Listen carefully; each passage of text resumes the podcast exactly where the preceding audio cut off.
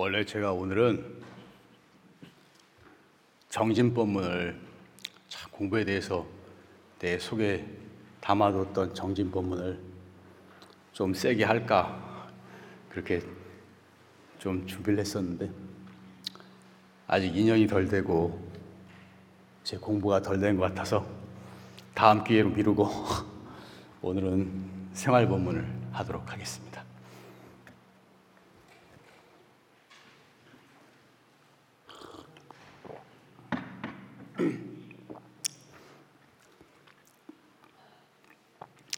저번에 불교신문 보니까 우리나라 사람들이 행복도가 굉장히 낮다고. 우리나라 사람들이 우리나라가 선진국 문턱에 진입했다고는 하지만 그 정신적인 성숙도라고 할까? 내적인 만족이라고 할까? 이런 게 많이 부족하다고 그럽니다. 어른들도 행복하다고 느끼는 사람이 적고 아이들도 별로 행복하다고 느끼질 않는데요. 특히 제가 좀 찜찜한 건 그 우리 불자들의 행복도가 기독교나 천주교나 이런 데에 비해서 불자들의 행복도가 훨씬 떨어진대요. 그래서 나 여러 가지 원인을 생각해 봤는데 불자들은 그 불교 종교 행사에 참석하는 비율이 굉장히 적다 그래요. 기독교에는 일주일에 한 번 정도 종교 행사에 참석하는 비율이 86%. 불교는 얼마쯤 될 것 같아요? 불교는 4%. 거의 거의 없는 거니까 불교 믿는다 해도 가끔 절에 한 번씩 나오고 종교 행사라든지 이런 데 법회에 참석하는 경우라든지 뭐 기도에 참석하는 경우는 아주 드물다고 하는 것입니다. 그래서 이제 불교적인 삶을 사는 사람이 불교 신자라고 해도 많지 않지 않은가 그런 생각도 해봤습니다. 세상이 또 스트레스가 많고 불만이 많고 화가 가득 차 있어요. 묻지마 범죄도 나오고 이렇게 불만과 화와 스트레스가 가득 찬 사회에서 그 해결책이 무엇인가 제가 생각해 보니까 역시 항상 하는 말이지만 만족하고 감사해야 한다 하는 생각을 하게 됐습니다. 오늘 주제도 만족하고 감사하는 삶이라는 것을 주제로 삼았습니다. 사람들은 무엇이 많고 풍족해야 만족을 합니다. 뭔가 많아야 돼요. 충분해야 돼요. 그래야 만족을 합니다. 그렇지만 그렇게 해서 만족을 얻으려면 끝이 없는 것입니다. 인간의 욕심은 끝이 없는 거예요. 그 많은 욕심을 만족시키려면 만족하지도 못하고 행복하지도 못하는 것입니다. 음식도 좀 적다 싶을 때 그만 먹어야지 많이 먹으면 좋은 것 같아도 아무리 좋은 음식이라도 많이 먹으면 탈이 나게 되는 것입니다. 물질적으로도 많으면 좋을 것 같지만 꼭 많은 게 좋은 것이 아닌 것입니다. 적다 싶을 때 만족할 줄 알아야 되는 거예요. 그것이 오히려 행복해지는 비결이 되는 것입니다.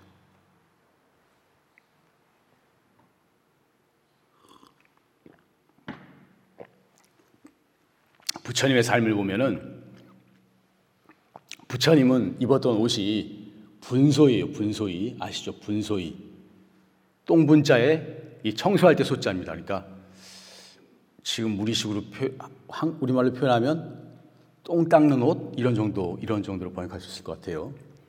그게 어떤 거냐면 이제 인도에서 시신을 화장할 때 그 시신들 태우고 나면 옷 천 조가리가 남잖아요. 그 천 조가리를 기워서 입었어요. 그, 그걸 뭐 사람들이 똥도 닦고 그랬는가 해서 분소이라고 이름이 붙었습니다. 부처님 입었던 옷은 분소예요. 누더기 중에 누더기. 이 스님들 이 가사 가사 볼 때 이렇게 이렇게 밭같이 이렇게, 이렇게 뭐 붙인 것 같이 이렇게 돼 있죠. 일부러 이렇게 만든 거예요, 부처님이. 누더기 같이 입으라고.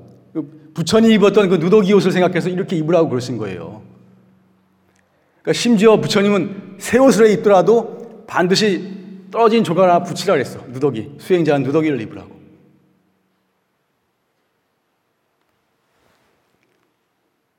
부처님은 누더기를 입으셨고 분소기를 누더기 중에 최고 누더기인 분소기를 입으셨고 밥은 하루에 한 끼를 드셨어요. 하루에 한 끼를 드셨는데 그것도 그냥 먹은 게 아니고 걸식을 해서 구걸 해서 드셨어요. 잠은 어디서 잤느냐? 잠은 나무 밑에서 잤어요. 그러니까 의식주를 보면 옷은 최고로 걸레 같은 옷을 입었고 밥은 한 끼를 구걸해서 먹었고 잠은 나무 밑에서 잤어요. 맨발로 다니셨고 지금 세상에 보면은 노숙자 중에서도 가장 가장 심한 노숙자고 이렇게 가난한 사람 세상에 없을 거예요. 그렇지만 부처님은 그렇지만 부처님은 항상 만족했어요. 항상 만족했기 때문에 항상 행복했어요. 당시 부처님을 봤던 사람들이 말은 어떻게 기록하고 있냐면 부처님을 항상 미소를 띠고 있는 분이다. 부처님을 표현할 때 그렇게 쓴 사람들이 많았어요. 항상 미소를 띠고 계신 분이다. 왜 항상 미소를 띠고 계셨을까요? 항상 만족했기 때문이에요. 극심하게 우리가 지금 지금을 때면 극심하게 가난했지만 항상 만족했기에 항상 행복했기에 항상 미소를 띠고 계셨어요.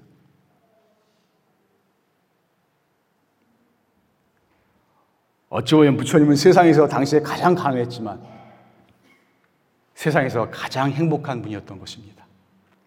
실제적인 권력은 없었지만 수많은 사람이 따르고 왕과 높은 사람이 다 따르고 그 법문을 듣고 가르침을 받았던 것입니다.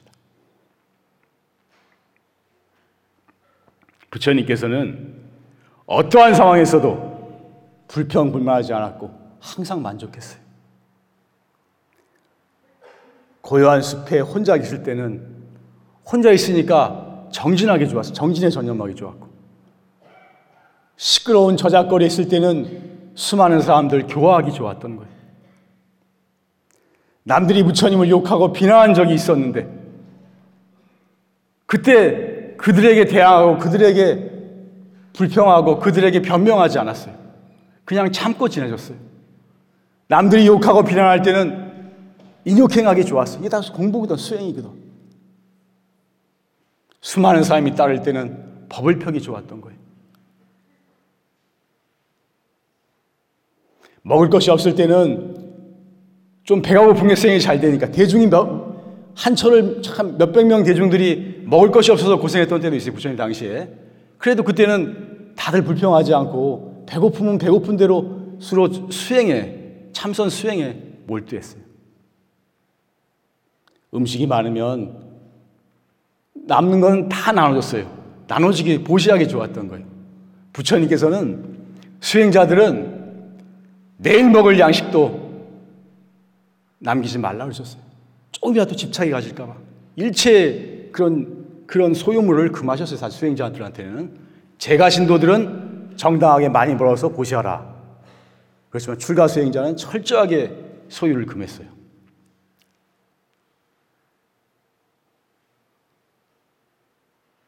혼자 있을 때 있어도 외로운 적이 없었고 다른 사람이 많이 있어도 귀찮거나 힘들지 않았어요. 항상 화합할 수 있었어요.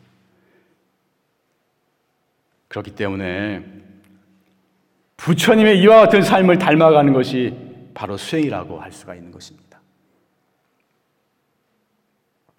수행이라는 것은 돈을 깨쳤다는 것은 어떻게 보면 언제 어디서든지 어떠한 상황에 부딪히든지 마음이 괴롭지 않아요. 우리는 좀 힘든 인생이 괴로우면 마음이 괴롭잖아요. 깨달은 사람은 마음이 괴롭지가 않아요. 이게 참 종류가 다른데 생각은 하지만 우리 같이 괴로워하지 않아요. 이 상황이 생겼을 때 그 상황을 받아들이는 마음의 자세가 완전히 틀려져요.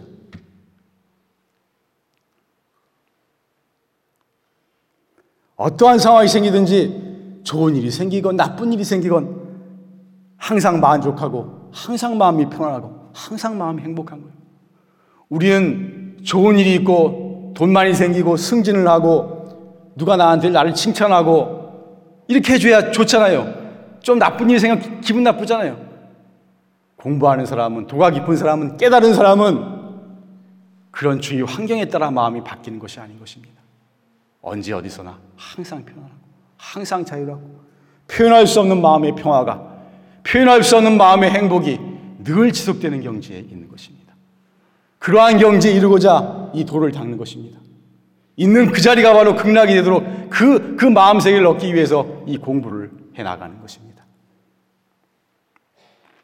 그렇기 때문에 깨달은 분들은 일일시 오일이요, 연전시 오년이라 날마다 좋은 날이요, 해마다 좋은 해라고 하셨던 것입니다. 어떻게 세상 사람들로 치면 날마다 좋은 날이 될 수가 없잖아요. 어떻게 날마다 좋은 날이 되겠어? 날마다 어떻게 좋은 일이 생겼어요? 날마다 누가 나에게 돈을, 큰 돈을 갖다 주고, 날마다 어떻게 좋은 일이 생겼어?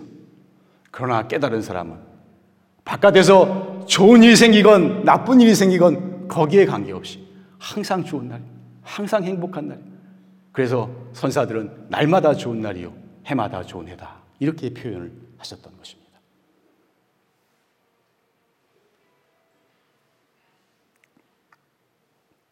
따라해 봅시다. 수행은 언제 어디서나 어떠한 상황에서나 마음이 괴롭지 아니하고 만족하고 행복한 것이다. 날마다 좋은 날이 되어야 하고 해마다 좋은 해가 되어야 한다.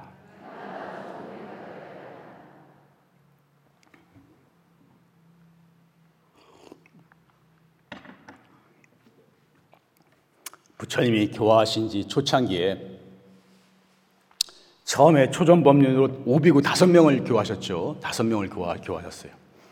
그러나서 바로 얻은 제자가 야사스라는 젊은 청년이 부처님께 귀를 내서 출가를 했는데 이 사람은 굉장히 부잣집 아들이었어요. 어려서부터 지금으로 치면 재벌, 재벌집 아들이라. 그러니까 어려서부터 엄청나게 그냥 부유하게만 살았던 사람이에요. 좋은 환경 속에서 부족함 없이. 그러다 부처님을 만나가지고 발심을 했어요. 아, 재벌 아들이 출가하기 참 힘든데 그 야사스는 발심을 해서 출가를 했어요. 아들이 출가를 하니까 그 집안이 난리가 났어요. 그 부모들이 다 찾아와서 야사스를 말렸습니다. 야, 너 어려서부터 그렇게 좋은 환경 속에서 잘 자랐는데, 여기서 누더기 있고, 한 끼 걸식해서 먹고, 이렇게 어떻게 사느냐? 너 이거 못 해낸다. 일찌감치 단념하고 집으로 돌아가자. 이렇게, 이렇게 얘기를 했습니다. 야사스가 하는 말이, 부모님, 어머니, 아버지, 제 얼굴을 보십시오. 제 이 나이 때까지 이렇게 행복해 보이는 적을 본 적이 있습니까? 부모님이 보니까 정말 야사스의 얼굴이 밝고 행복해 보였어요. 저는 집에서 잘 먹고 잘 살고 대접받았지만 항상 마음이 괴로웠어요. 항상 편치가 않았어요. 항상 뭔가 불만이 있고 괴로웠어요. 그러나서 못 살고 못 먹고 이렇게 수행한답시고 지내지만 너무나 편안하고 너무나 행복하고 잘 지내고 있습니다. 제가 왜 다시 그런 고통의 길로 가야 합니까? 저를 행복의 길로 보내주십시오. 부모님이 이 야사스의 말에 오히려 감동이 됐어요. 부모님이 부처님께 기이했어요.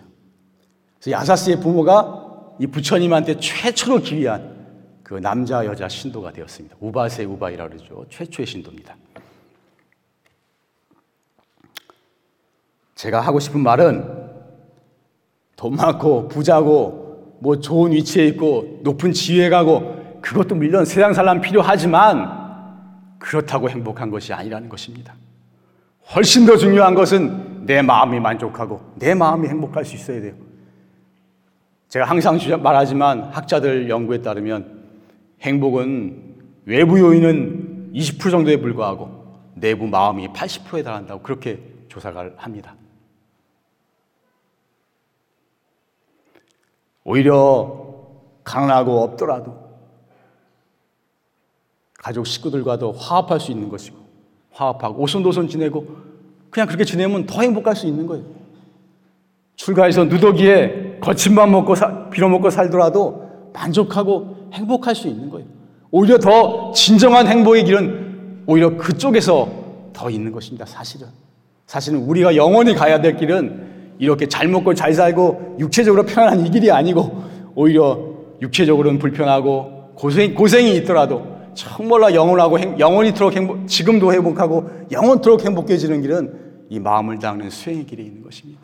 물질적인 행복에 있는 것이 아닙니다. 외부의 경계에 있는 것이 아닌 것입니다.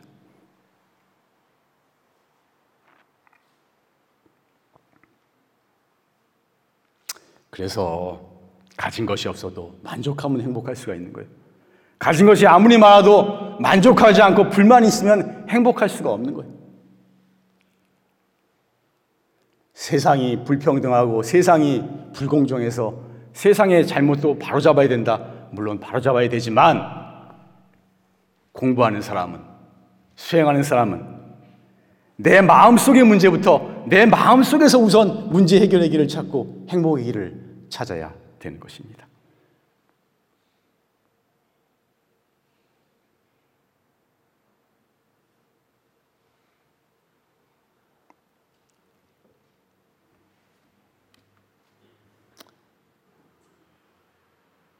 그래서 만족할 줄 아는 사람이 가장 큰 부자다. 만족하지 못하는 사람은 아무리 많아도 부자가 될 수 없어요.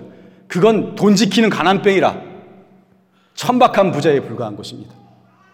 그러나 가진 것 얼마 없어도 만족할 수 있는 사람이 진정한 의미에서 부자라고 할 수가 있는 것입니다. 따라해 봅시다. 만족할 수 있는 사람이 가장 큰 부자다. 적은 것으로도 만족할 수 있으면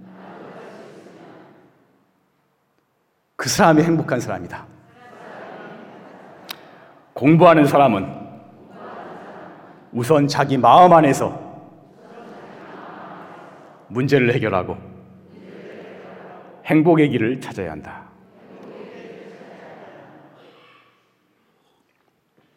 사실 제가 하는 말 굉장히 쉬운 말이고 어려운 소리는 아닙니다. 막 철학적으로 높고 선사들이 말씀하는 고준한 법문도 아닙니다. 그렇지만 중요한 말입니다. 다 아는 말이에요. 그렇지만 가슴에 새겨야 할 말들이 말들인 것입니다. 그래서 옛 선사들은 옛날 큰 스님들은 어려울 때에 오히려 공부하다 잘 된다 그러셨어요. 이 불교 역사에도 하고 이게 뭐 먹을 뭐가 풍족하고 막 이게 뭐가 넘칠 때 도인이 나온 게 아니에요. 옛날에 가난하고 힘들고 배고프고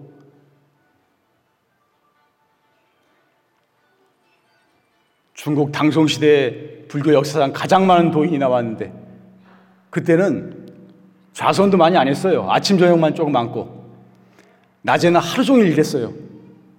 하루 종일 죽도록 일하지 않으면 밥 입에 풀칠하고 먹고 살 수가 없는 그런 시대였기 때문에 그렇게 하루 종일 일하고 했지만 먹는 것도 얼마 없고 춥고 가난하고 했지만 그렇게 어려우니까 간절했던 거예요. 이, 이, 이, 낮에 하루 종일 일하면서도 정말 화두를 챙겨도 간절한 마음으로 들었기 때문에 그래야만 그걸 버텨낼 수가 있었어요. 그렇기 때문에 그때 중국 당송시대 가장 힘들었던 시대에 오히려 도인이 제일 많이 나왔던 것입니다. 지금 우리나라는 선빵이 너무 풍족해져가지고 넘쳐납니다.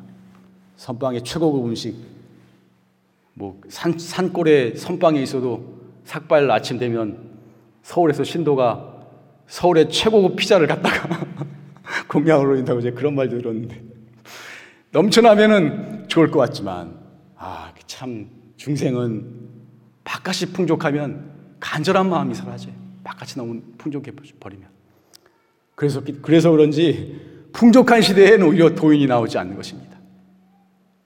오히려 어려울 때 도인이 더 많이 나왔어요. 법문도 법문도 예전에는 법문 얻어듣기가 무지무지하게 힘들었어요.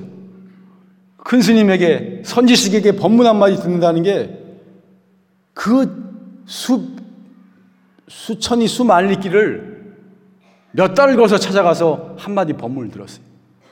법문 한마디 듣는 게 그렇게 어렵고 그렇게 귀했어요. 그러니까 법문 들으러 가는 과정이 얼마나 힘들고 그 한마디 드리려는 그 마음이 얼마나 간절했겠어요. 그 간절한 마음이 꽉 뭉치니까 한마디 스승에게 탁 듣는 그 순간에 언어에 대화하는 그런 일이 생기게 되는 것입니다.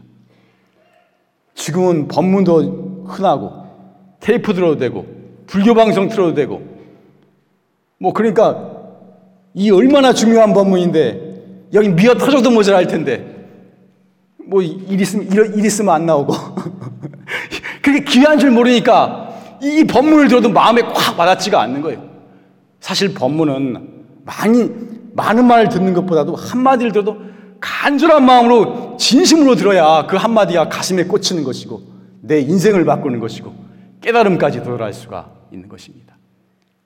너무 흔하기 때문에 귀한 줄 모르고 간절한 마음이 부족하기 때문에 우리 공부가 진전이 없는 것입니다. 저도 간절함이 부족하지만 이게 다 제 제 제 말하고 있는 거예요, 저는.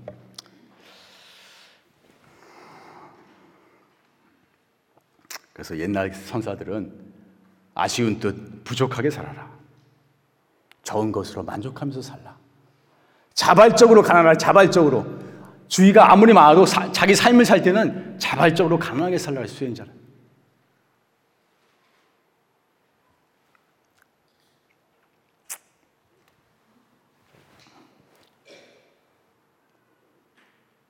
도솔 우리 용화사 법회 용화사 뭐죠?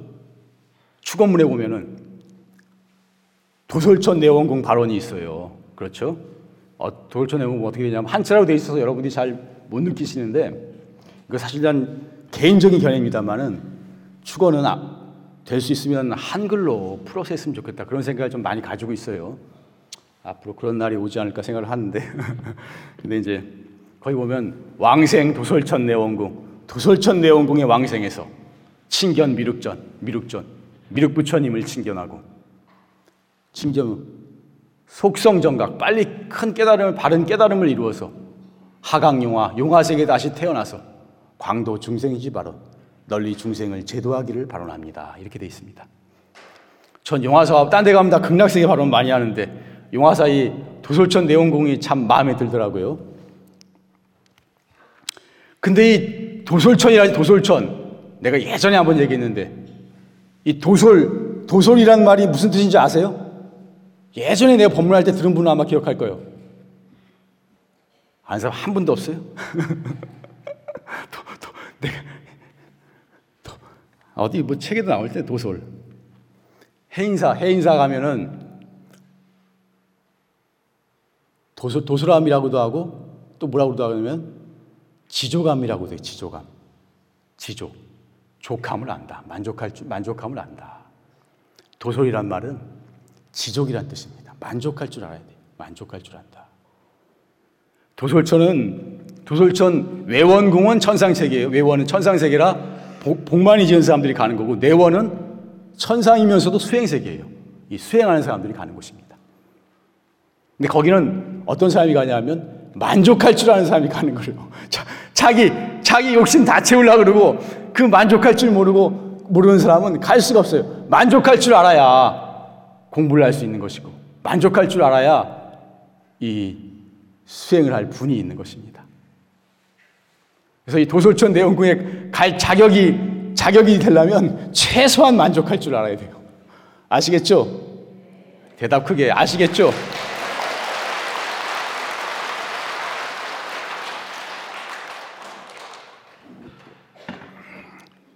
아니, 나는 할, 할 많이 남았는데 시간이 꽤 된 것 같네. 이걸 줄이기도 그렇고. 아, 그리고 아, 그리고 만족해하고 감사하자. 내가 항상 강조하지만 감사한 마음을 가지고 살아야 하는 것입니다.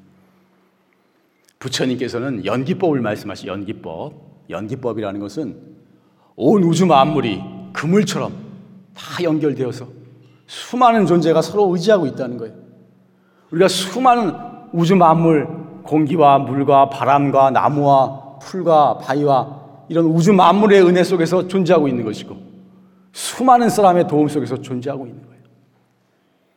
모든 모든 것에 감사하고 우주 만물에 감사하고 예, 감사하는 마음을 가지면 은혜 아닌 것이 없는 것입니다. 우리는 큰 일만 생기면 큰 일만 감사하고 작은 일은 감사할 줄 몰라요. 어찌 보면 작은 일에 사소한 일에 감사할 줄 알아야 하는 것입니다. 행복은 멀리 있는 것이 아니고 내 주변에 있는 것이고 내 가까이 있는 거예요. 내 주변에서 일어나고는 이런 일에 감사할 줄 알아야 하는 거예요.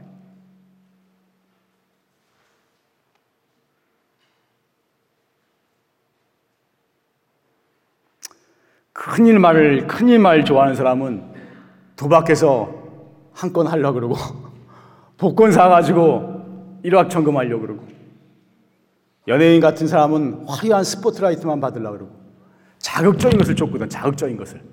그것은 얼마 못 가는 것입니다.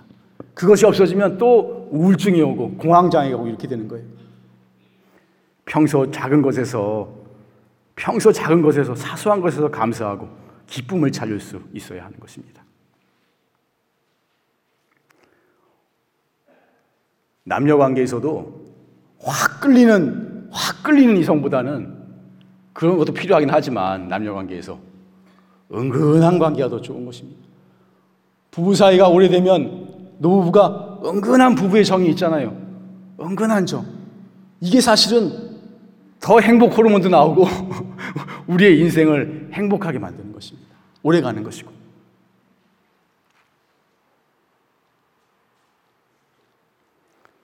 감사하면 감사할 일이 생기고 원망하면 원망할 일이 생긴다 그랬어요. 내가 감사한 마음을 가지면 이 감사하는 일이 자꾸 생기게 돼 있어요. 내가 감사함이 차 있으니까. 남에게 원망하는 마음을 가지면 원망하는 일이 자꾸 생기게 되어 있는 거예요. 인생에 어려운 일이 있을 때 그 어려움을 지혜롭게 슬기롭게 이겨낸 사람들은 항상 감사하는 마음을 가지고 사는 사람들인 것입니다.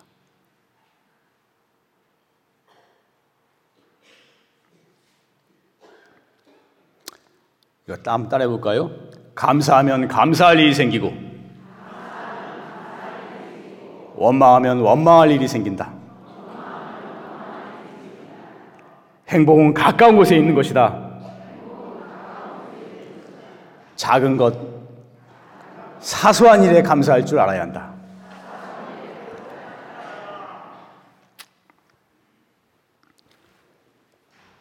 조실 얼마 전에 조실 스님 법문을 잠깐 듣다 보니까 이런 말이 나오더라고요. 좀 어려운 소리지만 명명백초두에 명명조사이라 밝을 명자 명명 밝고 밝은 밝을 밝고 밝은 백초 백가지 풀의 끝에 풀머리에 명명조사이라 밝고 밝은 조사의 뜻이 있도다. 이 수많은 꽃들 그, 그, 그 끝에 다 조사 스님의 뜻이, 부처님의 뜻이 있다는 말씀이. 우리는 저 뭐 엄청난 경치 이런 것만 큰 건지 하지만 그게 아니라는 거예요. 저 풀한 폭이 나무 하나 흐르는 물, 물 한 방울, 거기에도 다 어마어마한 진리의 세계가 부처님의 뜻이 조사의 마음이 스며져 있다는 그런, 그런 법문인 것입니다. 항상 인용하는 말씀, 조질, 조질 스님 법문, 두두가 미로요, 물물이 화장이다. 두두가 이 보이는 물건 물건, 두두 존재 자체가 다 비로요, 비로잖아, 부처님이요. 물물이 화장이다. 모든 물건이 그대로 다 화장색이고 극락색이다. 깨닫고 보면 우리 뭐, 뭐 엄청난 진리가 엄청나고 멀리 있는 것도 아니고 큰 것도 아니고 이 보이는 만물 전체가 다 진리예요. 저 풀한 폭이 나무 하나, 물 한 방울 다 진리예요. 어마어마한 대자유의 세계고 있는 그대로 행복의 세계고 이제 내가 그대로 행, 그대로 극락의 세계고 다 무한하고 절대의 세계고 다 경이롭고 환희로운 세계고 어떻게 설명할 수 없는 무한 행복의 세계가 그대로 펼쳐지는 것입니다. 우리는 사소하고 조그마다고 느끼는 그 우주 만물이 다 그 표현할 수 없는 절대의 진리를 가지고 있는 것입니다. 그렇기 때문에 우리는 그 정도까지는 못 갔지만 그러한 마음 자세에서 이 각, 각, 조그마한 거, 사소한 거, 이런 것에도 감사하는 마음을 가져야 하지 않을까? 이것이 부처님의 뜻에 부합되는 일이 아닌가 불자로서 하는 생각을 하는 것입니다. 감사하면 사람 마음이 긍정적이 되는 것이고 모든 일이 잘 풀리게 되어 있는 것입니다. 불자들의 행복도가 낮다 그러는데 제가 그 원인을 분석해 보니까 이게 감사하는 마음이 부족하지 않나 싶어요. 제가 기독교 미션학 스쿨을 중고등학교를 다녔는데 거기는 기도하면 항상 감사부터 해요. 하나님 감사합니다. 뭐가 감사한지 모르겠는데 감사하다고 시작합니다. 감사합니다. 오늘 먹을 음식을 주셔서 감사합니다. 이렇게 돼서 감사합니다. 하여튼 괴로운 일이 있건 나쁜 일이 있건 좋은 일이 있건 감사합니다로 기도를 시작. 이게 거의 뭐 그게 법칙처럼 돼 있는데 우리 불자들은 기도할 때 감사합니다로 시작하는 불자들이 얼마나 있는가? 다 뭐 해주세요, 뭐, 주, 뭐 해주세요. 이거 되게 이런 기도는 하던데 그런 기도 하지 말라는 게 아니지만 다른 기도 그런 기도 하기 전에 감사 기도부터 하고 자자. 부처님 감사합니다. 이 정도라도 건강하게 해주셔서 감사합니다. 이 정도라도 우리 식구들 화목하게 지내주셔서 감사합니다. 이 정도라도 먹고 살 수 있게 해주셔서 감사합니다. 이렇게 감사 기도부터 하는 게 어떻겠는가? 하는 생각을 하는 것입니다. 좋은 일이건 나쁜 일이건 다 감사할 줄 알아야 되는 거예요. 요즘 수능 기도한다고 용화서 한다 그러는데 수능에서 좋은 시험 잘 봐서 좋은 학교 되면은 부처님 감사합니다 하는데 점수 나빠서 똑 떨어지면 다른 종교로 바꾼다고 또 그런 사람들도 그런 사람들도 있던데 그 종교 바꾼다고 될 문제가 아닌 것입니다. 꼭 좋은 학교를 가야 인생이 좋은 것도 아니에요. 그 좋은 학교 가서 탈날 수도 있는 거예요. 그러면은 기도 열심히 했는데 학교 똑 떨어져서 좀 나쁜 학교 갔다. 그럼 생각을 바꿔야 돼요, 거기서. 아, 좋은 학교 가서 오히려 안 좋은 일이, 그 학교 가서 안 좋은 일이 있을 수 있으니까 그 나쁜 일을 방지하기 위해서 이렇게 보내셨구나. 아, 실제로 그런지 안 그런지 모르지만 그렇게 마음 자세를 가져야 된다는. 좋, 좋게 되던, 기도해서 잘 되던 못 되던 감사할 줄 알아야 하는 것입니다. 이 정도라도 다행이다 이렇게 나쁜 일이 있어도 감사할 줄 알아야 하는 것입니다.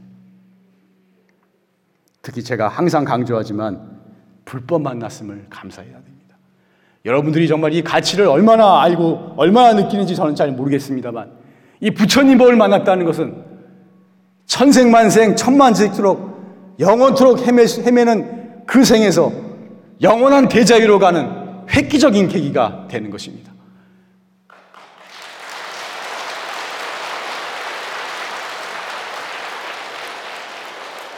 우리가 지금 머리로 느끼는 그 이상 설명할 수 없는 무한한 행복인 것입니다. 특히 어렵긴 하지만 이 최상승의 활구참선법을 만났다는 것은 정말로 불법 만나기도 어렵고 사람 몸 받기도 어렵고 정법 만나기도 어렵지만 이런 법을 만나서 공부할 수 있다는 것은 말로 표현할 수 없는 어마어마한 행복인 것입니다. 우리는 감사하면서 살아야 하는 것입니다.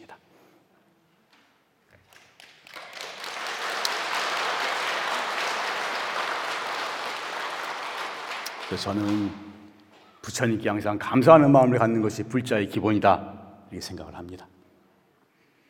그리고 나를 불법으로 이끌어준 분께 감사하고 부처님 법으로 이끌어준 분께 참 감사한 마음이 들어야 하는 것입니다. 저도 여러 번 말했지만 어린 시절 헤매고 있을 때 옆길을 완전히 샜을 텐데 불법으로 인도해 주신 분이 계셔서 그렇게 출가까지 됐는데 그 은혜가 참으로 지중하다 하고 느낄 때가 많은 것입니다. 부처님 법을 가르쳐 주는 스승에게 감사해야 되는 것이고 같이 공부하는 도반에게 감사할 줄 알아야 되는 것입니다. 불법에 들어왔게 됐으니까 모든 이에 또 감사할 수 있는 것입니다. 나에게 잘해준 사람도 감사해야 되지만 나에게 못해준 사람도 어쨌거나 그 사람 때문이라 또 거쳐서 이렇게 불법에 들어왔으니까 그것도 감사할 줄 알아야 하는 것입니다. 그 감사한 마음이 가득 차면 우울증도 기뻐할 수, 우울증 같은 것도 극복할 수 있는 거예요. 우울증 걸린 사람은 부처님 법을 모르는 사람이고 부처님 법을 실천하지 않는 사람인 것입니다.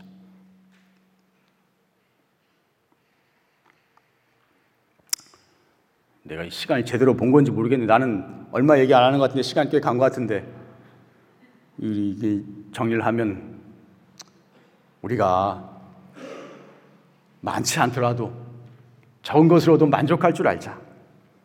그리고 항상 감사하는 마음을 가져. 감사를 습관해야 되는 것입니다. 원망하는 마음을 자꾸 가지면 원망이 습관화되고 감사하는 마음을 자꾸 가지면 감사하는 마음이 습관이 되는 거예요. 감사를 습관화해서. 그러면 이 절에 올, 기쁜 마음으로 절에 올수 있잖아요. 부처님 번 만나면 이렇게 감사하면 절에 오는 게 얼마나 기쁘고 행복해. 부처님께 절하는 게 얼마나 행복해요. 기도하고 염불하는 것도 얼마나 행복해. 선방에 좌선해서 앉는 것은 얼마나 행복해요. 이 법회에 와서 이런 법문을 듣는 건 또 얼마나 큰 행복이에요. 그렇게 느끼죠? 네.